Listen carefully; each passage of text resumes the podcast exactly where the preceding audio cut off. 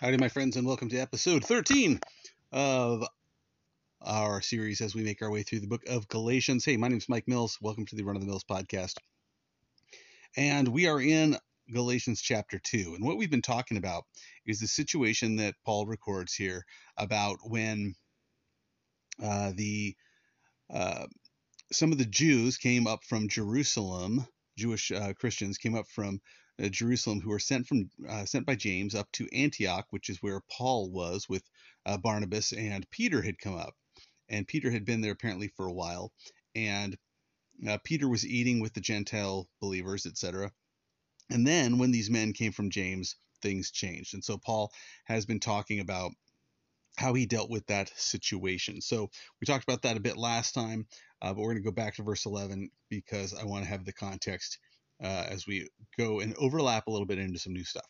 So, verse 11, it says this Now, when Peter had come to Antioch, I withstood him to his face, because he was to be blamed. For between, sorry, for before certain men came from James, he would eat with the Gentiles. But when they came, he withdrew and separated himself, fearing those who were of the circumcision. And the rest of the Jews also played the hypocrite with him, so that even Barnabas was carried away by their hypocrisy. But when I saw that they were not straightforward about the truth of the gospel, I said to Peter before them all, If you, being a Jew, live in the manner of Gentiles and not as the Jews, why do you compel Gentiles to live as Jews? We who are Jews by nature and not sinners of the Gentiles, knowing that a man is not justified by the works of the law, but by faith in Jesus Christ. Even we have believed in Christ Jesus, that we might be justified by faith in Christ, and not by the works of the law. For by the works of the law, no flesh shall be justified. All right. He goes on, he says some more, but we'll stop right there and talk about this a little bit. So, again, the situation is these men have come up from James, and uh, this is one of the issues that that uh, Paul's talking about because it's an issue that the uh, Galatian church is dealing with as well, and that is this idea that you need to become Jewish before you become a Christian. If Jesus was the Jewish Jewish Messiah, you need to um, be a Jew to be saved. So, um, so Peter comes up and he's eating with the Gentiles, and and the, the Jews and Gentiles in Antioch are are eating together.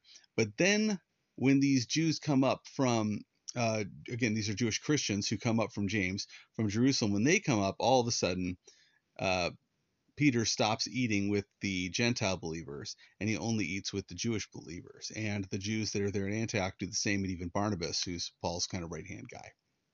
And so Paul's pointing out that there's a big problem with this, and that in fact he confronts Peter to his face.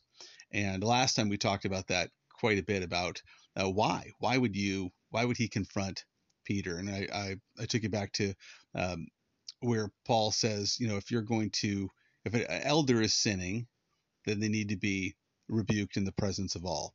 And the the the importance of um, us holding our leaders and teachers to the standard that they're they're claiming to hold. And this there's this unfortunate thing where we we want to um, sweep under the carpet the the uh, sins of, and failures of, of leaders. And so again, th- this is a big deal, and Paul points out why it's a big deal, right? Because I think sometimes we could forget there's a reason why the the uh, that they're not eating with the Gentiles. The idea is you haven't converted to Judaism, and so we're not going to eat with you. And it really comes down to a very well, I guess a big thing. The big the big thing is that the insinuation that's being made is that the Gentile believers, because they've not converted to Judaism first, are not saved.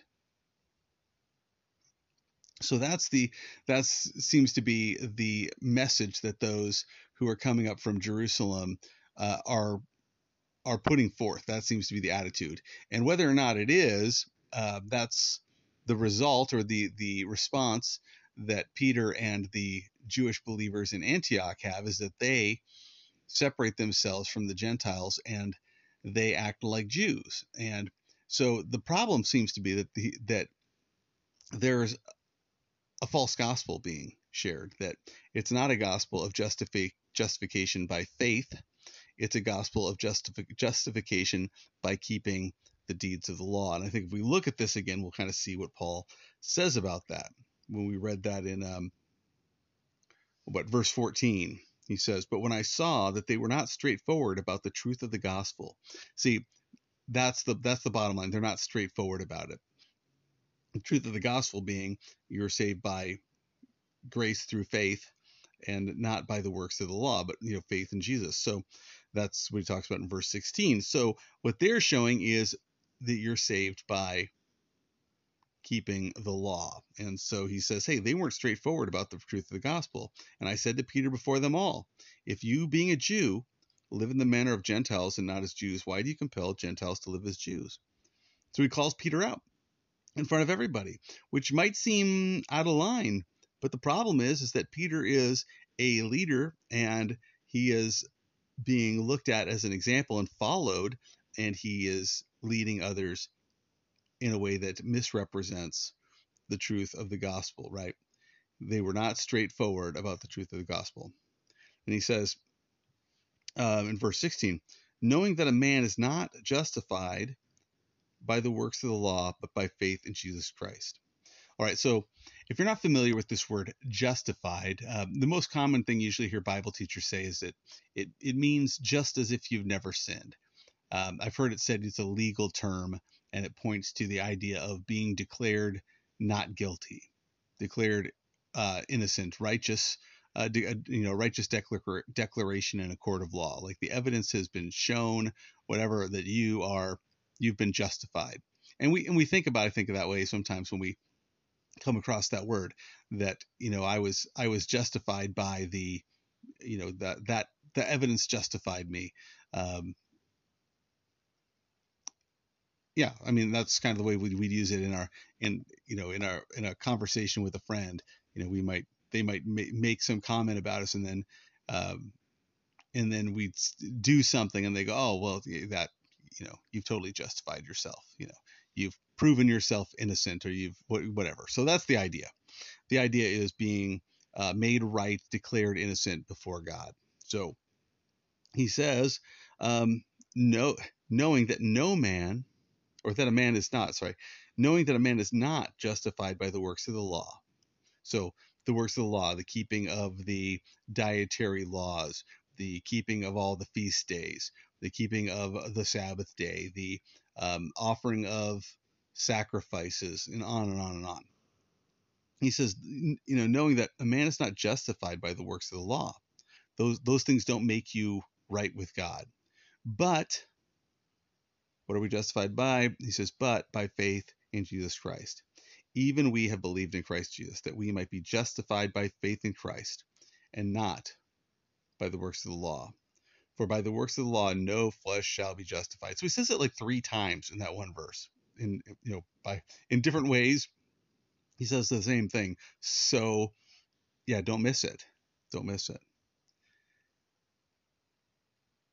We are not justified by what we do, but by faith in what he has done for us. And this is such a fine line for so many people, especially I think for Christians who are striving to do good works and striving to serve the Lord, striving for obedience. And there's this fine line between doing those things as a response to who God is and doing those things uh, to justify yourself. You know, when I first got saved, I remember, well, I shouldn't say first got saved because I think I got saved when I was a kid. But when I got serious about the Lord and I started trying to walk with Him, I went to a church where the pastor was always saying, you know, if you love God, you obey God. If you love God, you obey God. If you love God, obey God. And so that kind of got beat into my head. Um, but I, I think I twisted it. And my twisting of it was not if you love God, obey God. It was the way you prove that you love God is by obeying God. And so a lot of my obedience became me trying to show God that that I loved him. And again, this can be a really fine line. Um, but the way I always like to say it is is the difference between a dating relationship and a marriage relationship. You know in the dating relationship i'm trying i might i mean this is kind of awkward way to put it but in a dating relationship you might be trying to convince this person that you love them and you care about them and you want the best for them and that you are the person that they want to be with you know that's it's kind of hey look look look look look what i'm doing for you and I'm, you know earning that position. Well a married person it's not about earning that position it's about doing what you do because you love that person. It's not about i'm trying to get something. Now there obviously are those people that uh, that's kind of the goal of their their good deeds in their marriages so that they can get something out of the deal but generally speaking that's not the way that we do it you know i don't bring my wife flowers to prove to her I love her. I don't bring the flowers and go, see, do you believe me now? No, that's no, I do it because not not to earn something or to prove something. So anyway, something to keep in mind. We'll, we'll move on and we'll talk about this a little bit more next time as we take on the next few verses uh, and finish up. Hopefully, next time we'll finish up chapter two. God bless you. Talk to you soon.